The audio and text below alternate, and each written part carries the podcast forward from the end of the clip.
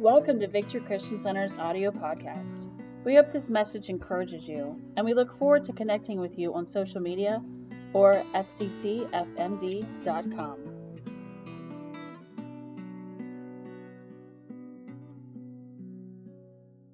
It's good to see you this morning. Glad that you're with us today. It's good to be in God's house together this morning. And I don't know about you, but I'm excited for spring. I'm excited for spring. I was telling our ladies yesterday in Bible study, I said it's just something about spring. It just makes you feel like you're alive again. you just feel like you come alive in spring. And so I'm thankful Thankful for the change of the seasons this morning. A Couple of things for you to take notice of in your bulletins. Uh, we will be placing orders for Easter tulips again this year. And so we weren't able to do it last year because we weren't here. Uh, but we're going to do it again this year. So there is a form inside of your bulletin. There's also an envelope in there so if you would like to uh, contribute a tulip um, to the church to be able to take it home with you on Easter Sunday, we're going to decorate the sanctuary with those tulips. So you can fill out that form if you'd like, put uh, who you'd like it to be in honor of or in memoriam to, and uh, we're going to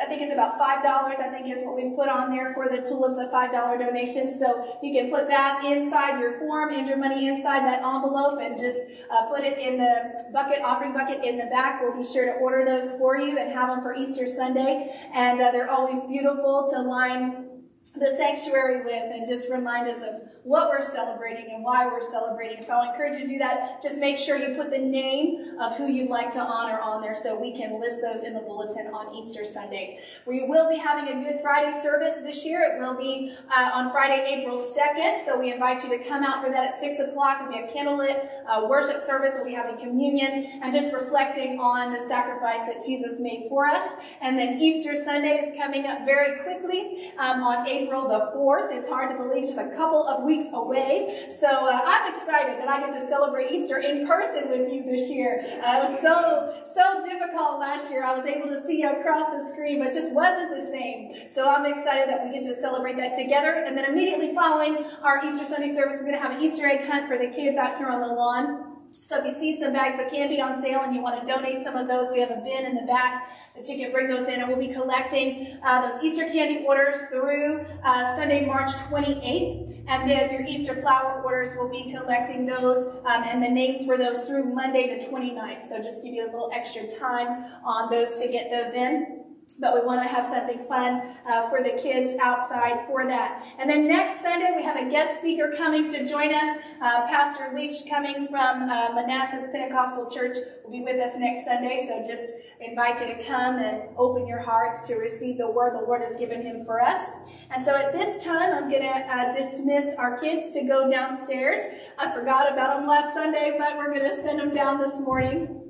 Amen. And uh, we're going to be looking today in the book of Leviticus. We're looking in Leviticus chapter 6. So if you have your Bibles, you can go ahead and, and take that out this morning.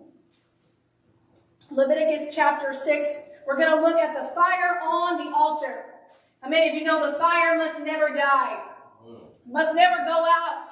It must never die. There was a preacher who asked his wife, he said, honey, should I put more fire today? She said, honey, you should have put more of your sermon in the fire. Amen. so it's important for us to understand as we look at the book of Leviticus that the book of Leviticus is a book of the law. And so if you're reading through the Bible, I try to read through the Bible at least once a year. And when you get to some of those books like Numbers and Leviticus, it's just going on and on and on. But there's so much that's packed into that little book. And so it's important for us to keep a point of reference when we're looking at the book of Leviticus. The Old Testament books are divided into segments. And so we have the Pentateuch, which is the first five books of the Old Testament. Those are the books that Moses wrote. And in Jewish custom, in Jewish tradition, those are the books that are referred to as the Torah, the books of the law, Genesis, Exodus, Leviticus, Numbers, and Deuteronomy. And so Leviticus would be the third book of the Pentateuch. And so then we move on and we've got books of poetry and history and the major and the minor prophets. And so we kind of break down the Old Testament that way.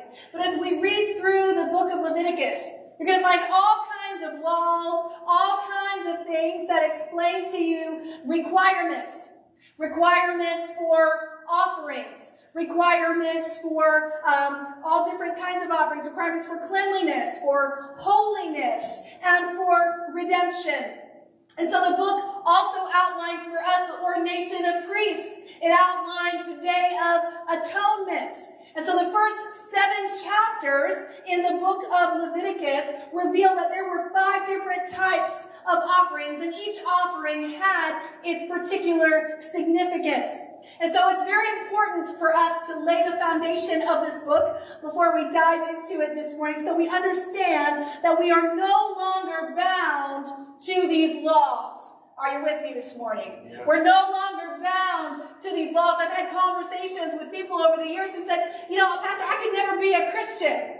Because I could never live up to all those laws in the Old Testament. And I said, neither could I. Neither could I. And I always try to point them to the words of Jesus in Matthew 5 17. Jesus said, Do not think that I've come to abolish the law or the prophets. I haven't come to abolish them, but to fulfill them. That's why Jesus came. And because of Jesus, we no longer live under those laws. And so some, some translations substitute the word abolish for destroy. And the Greek word uh, there for abolish or destroy, it also means to dissolve, it means to demolish, and it means to overthrow. So it's almost as if Jesus were saying, listen, I, there's a reason that these laws have been in place. I didn't come to demolish them because that would almost mean they were useless, they were pointless, but I came to fulfill them. And the Greek word for fulfill, that's a mouthful, the Greek word for fulfill means to bring to realization, to complete, so that nothing shall be wanting.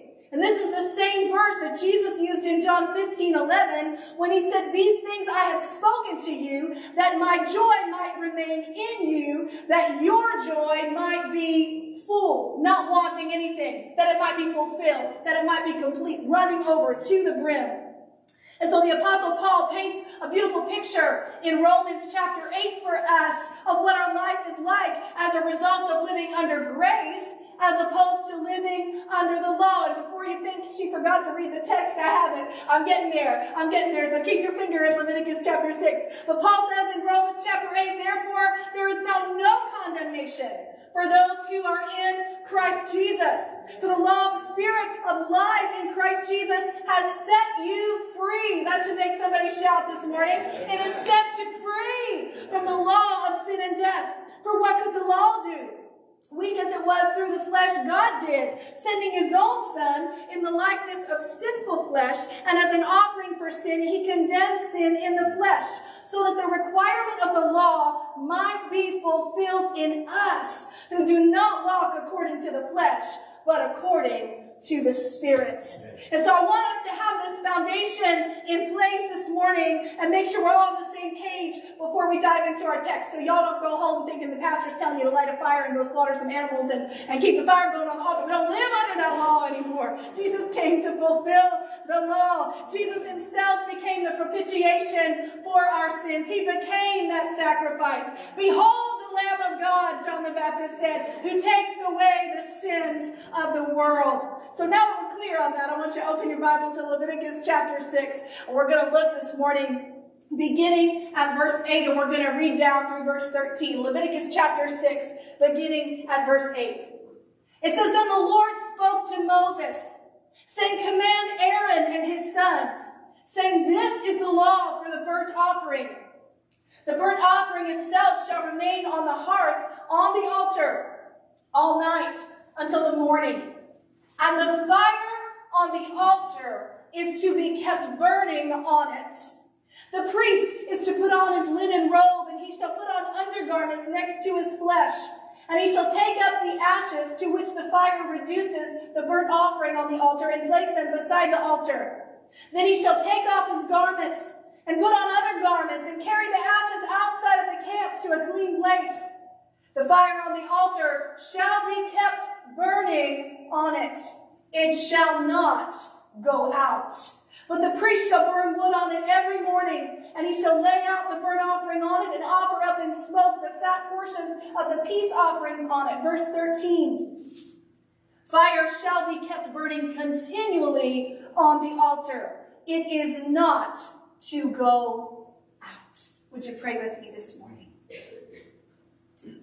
Father, I thank you for your word today. Lord, I thank you for its relevance. I thank you, Father, that it's alive in our hearts. And so, Lord, I pray that you would quiet our minds, quiet our hearts this morning. In the midst of everything else that's going on, in the midst of everything else that's surrounding us today, Lord, we lay them aside. So that, God, we could just be still and hear your voice. Father, may the fire never go out. Would you keep it burning in our hearts today? And we ask this in Jesus' name. Amen. Amen.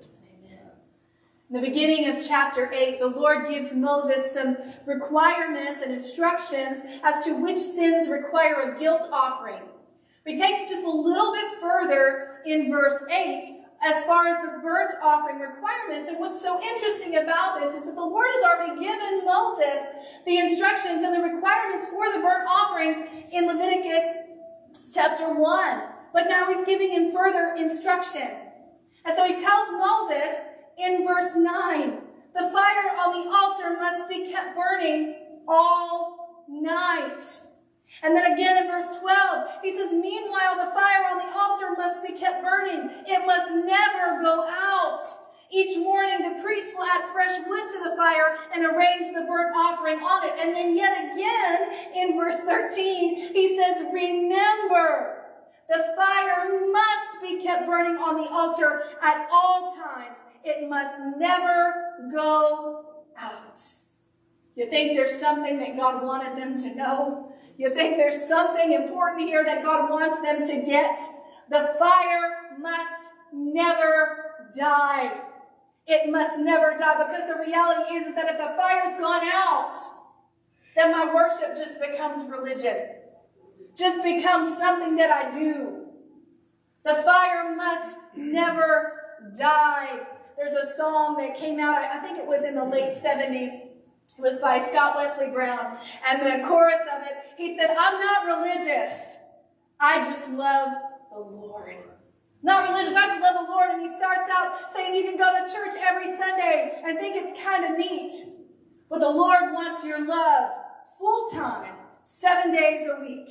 You can give away everything you own and give it to the poor. But listen, my friend, in the end, you gotta love I can remember listening to that. I don't know if it was on a vinyl or a cassette tape uh, walking around the house when I was younger, but the words of it are so true. I'm not religious. I just love Jesus. I, I just love Jesus. It's not a religion. It's, it's a relationship with the King of Kings. How true it is. And you see the Pharisees in Jesus' day, they were so pious. They were so hung up on the law that they couldn't see Jesus for who he really was. They couldn't understand that he came to fulfill it. And so somebody gets healed on the Sabbath day, and they don't say, Glory to God, hallelujah, it's a miracle. They say, Oh, you can't do that. You can't do that. It's a Sabbath, that's against the law. What is he doing? Instead of rejoicing in the miracle that happened before their very eyes, Jesus refers to these men who were so hung up on that law as a brood of vipers. He refers to them as whitewashed tombs. He's saying, y'all look good on the outside, but your insides are rotting away. Something needs to change. They were just religious. They were just hung up on that law. And I think in Christianity today, we have so many wannabe Christians. We have so many people who want to be recognized as a follower of Jesus, but they're not willing to pay the price. And so, sure, I'll, I'll show up on Sunday morning. I'll, i might raise my hands a couple times. I'll sing the songs. I might drop something in the offering plate. I might even amen the preacher a couple of times. But as soon as the service is over, I'm going to leave Jesus on the front pew and I'm going to head out the back door. I'm going to live the rest of my week the way I want to live it. That's not what Jesus calls us to. We have this fairy godmother idea of Christianity in America where we, we get the lamp and we rub it and the genie comes out, we get three wishes and we put them back. We're done. God, you answered my prayer. I don't need anything else from you. That's not what God's calling us to. I'm just being real with you this morning. You know, you find yourself in a situation, God, I don't know what I'm going to do. I need you to come through for me. I don't know how I'm going to pay this bill. I don't know how I'm going to get through this health crisis in my life. I need you to do something. And God shows up, performs this miracle, and we praise Him for a little while, but then we put Him back on the shelf. We put it back on the shelf instead of saying, God, thank you. Before I get the victory, I'm going to praise you anyway. When I'm in the middle of the storm, I'm going to praise you anyway. When you give it, I'm going to praise you even more, but I'm not going to stop. The fire's not going to go out. The fire must never die. And so this idea of wannabe Christians and this Christianity, this idea that we have is not how it works. That's not how God designed it because he is a relational God. And Jesus said in Luke 14, 26, if any man come to me and hate not his father and mother and wife and children and brothers and sisters and his own life also, he cannot be my disciple. Those are some pretty harsh words. I mean, when you think about it, Jesus saying, listen, you can't hate everybody else. You can't come follow me. You're not worthy to be called my disciple. If we look at the Greek meaning, the idea behind that word hate that Jesus used there is the idea of loving something less. Loving something less. So yes, do you love your spouse? Yes. Sometimes when it's hard, Lord, help me love them. Help me give them give me strength. Do you love your kids? Yes. Do you love your siblings? Yes. Do you love yourself? Yes but never more than God. Never more than the Lord. It's a pretty hefty price to pay. Are you carrying your cross this morning? You know, you and I are quick to sing, I surrender all. But do we really lay it all on the altar? Do we really lay it all down? And so this contemporary feel-good, pat on the back gospel is not the gospel that Jesus preached. It's not the gospel Jesus preached because the gospel in and of itself is offensive. It's offensive because it shows you and I who we are in light of all that he is. It reflects the sin that's in our life and it shows us that apart from him, we are nothing. We are nothing. And there's so many people who have given their lives for this gospel. It's the blood of the martyrs that is the seed of the church. You know, I've never wanted people to look at me and look at my life and say, oh, you're such a good Christian girl, just good church-going girl. I want people to look at my life and God help me to live up to it. And say, there's a soldier who's wielding the sword of the Spirit, who gets up every morning stomping on devils, walking in the power and the anointing of the Holy Spirit, fulfilling the gospel of the kingdom. I don't want a title. I don't want religion. I want relationship with the Lord of Lords and the King of Kings. Jesus said this will be preached in all the world as a testimony to all nations. And then the end will come. And so the Lord tells Moses, don't ever let the fire go out. Don't ever let it go out. It must not go out. The fire must never die. And I think there is such significance for you and I in this verse because we shouldn't just be content to come and sit in the pew for a few hours on a Sunday morning and that's the extent of our spiritual life. Because if that's all we're doing, if that's all this Christian walk is for us, then we're dousing the fire before we ever get out the door. It must never die. Prophet Jeremiah said in Jeremiah chapter 20, His word is in my heart like a fire. It's like a fire shut up in my bones, and I'm weary of holding. He's saying that's just burning within me. I can't, I can't withhold it. I just, I can't contain it. It's burning in my heart. In Luke chapter 24, verse 32, the disciples asked each other, Were not our hearts burning within us as he spoke with us on the road and opened the scriptures to us? Is your heart burning within you this morning? The fire must never die. You and I have to be willing to put ourselves on the altar of sacrifice, our wants, our desires, our plans, and exchange them for his. Paul said in Romans chapter 12, verse 1, Therefore I urge you, brothers and sisters, in view of God's mercy, to offer your bodies as a living sacrifice holy and pleasing to God. This is your true and proper worship. Some versions, some translations say this is your reasonable service. The fire must be burning within us.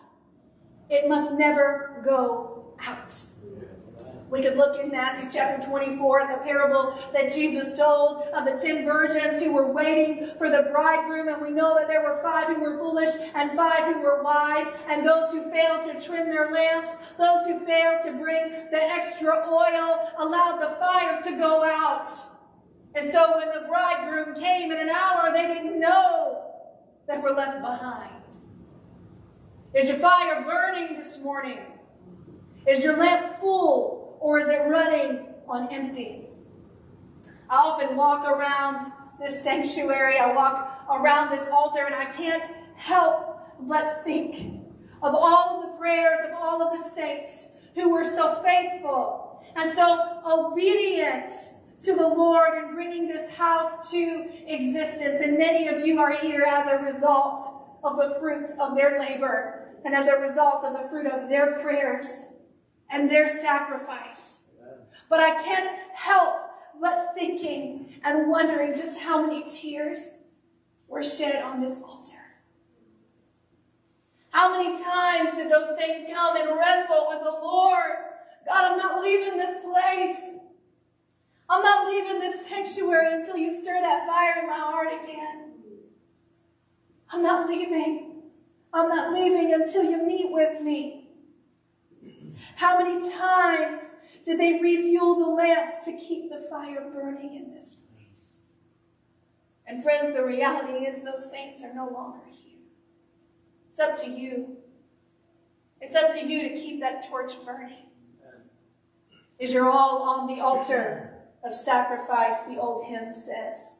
What is it that's burning on the altar today?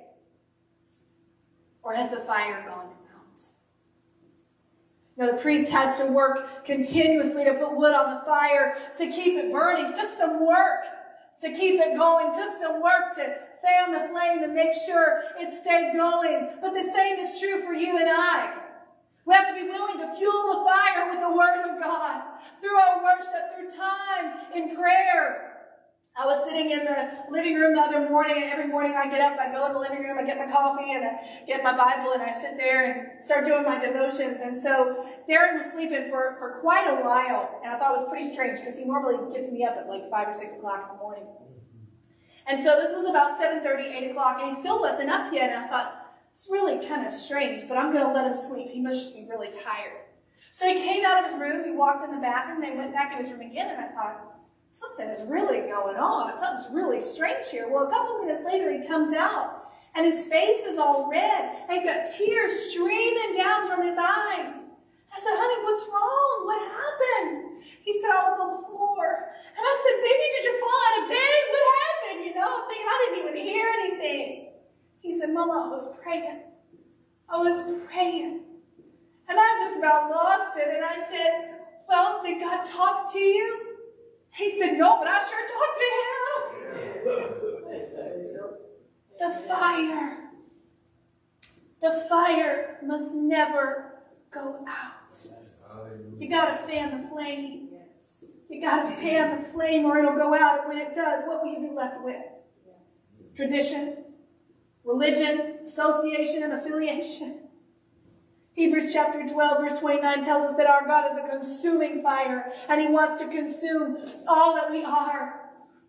Lord, burn away all that remains of my fleshly sinful nature that I can be more like you. There's a story that's told of early pioneers who were making their way across the central states in search of homesteading they traveled with their covered wagons and their oxen and all of their belongings and their children. And one day they were horrified because they looked out in front of them and there was this long line that they could see of smoke in the west and it stretched for miles across the prairie that they were hoping to make their homes on. And so they just kind of stood in fear because this fire was spreading rapidly, burning the grass, and it was coming towards them. And so the day before, they had crossed a river to get to this prairie, but they would not have enough time to get back to the river before the fire reached them. So they stood there looking at each other. What do we do? What do we do? One of the men who was in the, the caravan looked at the situation and he said, you know what? We need to set fire to the grass behind us. And everybody kind of looked at him like he was he'd gone crazy. Well, the fire was coming towards us. No, we got to set fire on the grass behind us. And then when the space is burned over, we're going to move back on it. We're going to move back on. And so there was this little girl as the flames were coming towards them. She cried out in fear and she said, Are you sure that we're all not going to be burned up? And the gentleman looked at her and he said, Honey, the flames can't reach us here because we're standing where the fire's been. We're standing where the fire's been. You and I are standing this morning where the fire's been. But is it still burning? Is it still burning? Is it still on the altar? Fire is a purifier. It is a refiner. And we're able to stand where the fire has been because God's purged our lives of sin. He's replaced our heart of stone with a heart of flesh. And just as that burned ring of fire in the prairie, we're able to look back at our lives and see the victories that we've won because of the fire that's burning in our hearts. But we can't stop there. We can't stop there. It was a pillar of fire that led the Israelites through the wilderness. It was the flames of fire that the men looked in and they saw the fourth man walking around with Daniel's friends. It was in the midst of the fire. It was a flame of fire as of cloven tongues that rested on the heads of the 120 in the upper room on the day of Pentecost, empowering them and equipping them for the service of their King. And it is a pillar of fire upon our hearts that will guide us even through life's darkest moments. The fire must never die. It must never go out. And so I wonder this morning. If you're here, maybe you're watching us today and you just feel a little bit weary. And you just say, Lord, my life can't go on the way that it is. I don't have enough strength to do this on my own. I don't have vision for what's ahead of me. I'm just, I'm tired of life the way it is. I'm not satisfied with things as they are right now. I need the fire on the altar to burn again in my life and in my heart.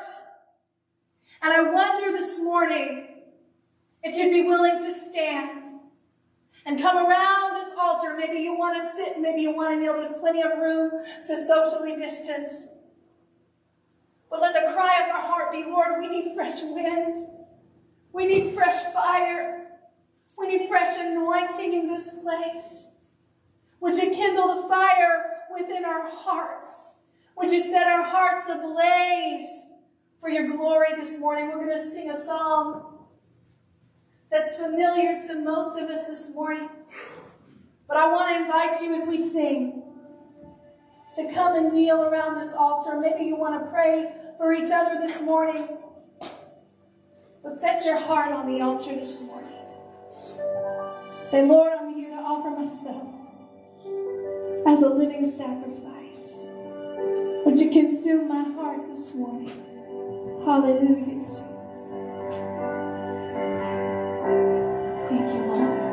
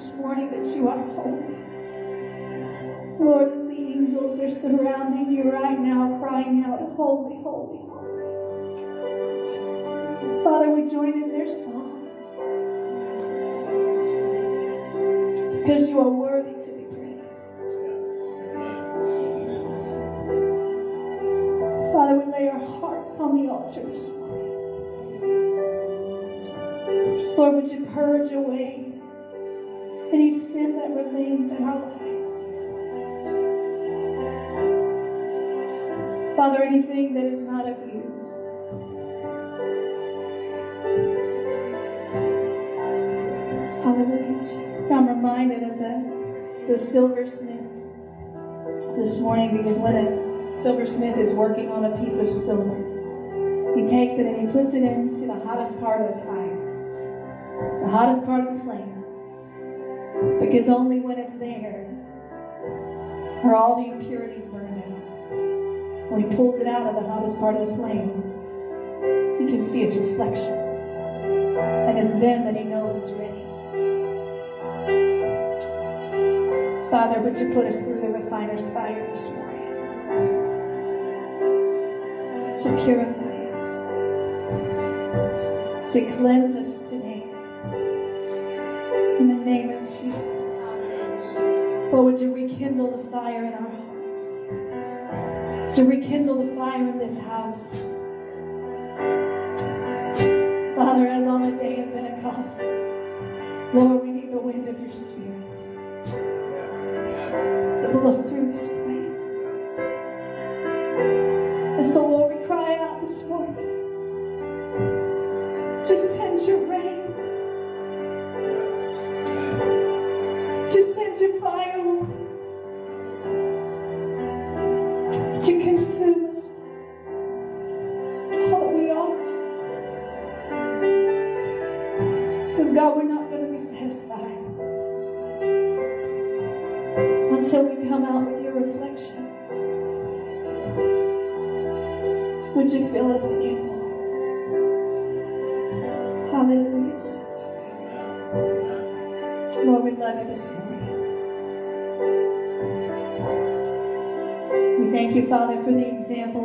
Saints who have gone before us.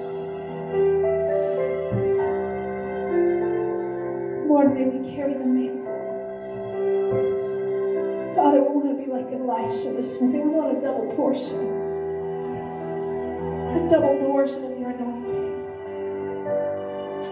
A double portion of your power in our lives. Lord, may it be evident.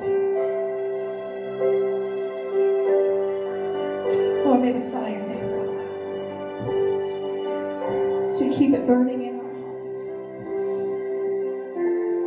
Father, we thank you for all that you've done for us for all that you continue to do for us. And I pray that as we leave this place today, Lord, that there's a spark. That there's a spark that's going to ignite a new flame, a new passion for you, passion for service, for worship. Love you.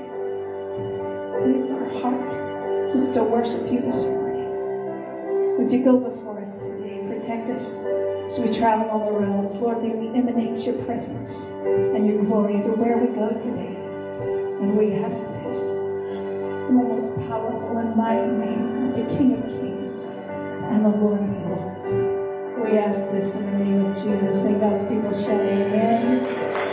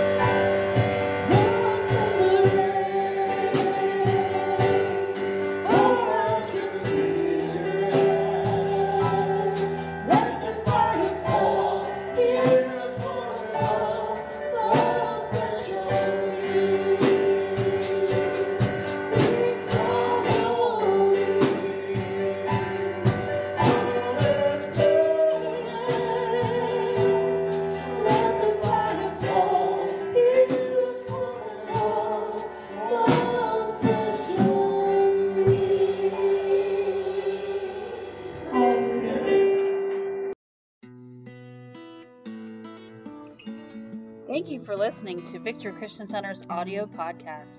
We look forward to connecting with you on our social media or at fccfmd.com.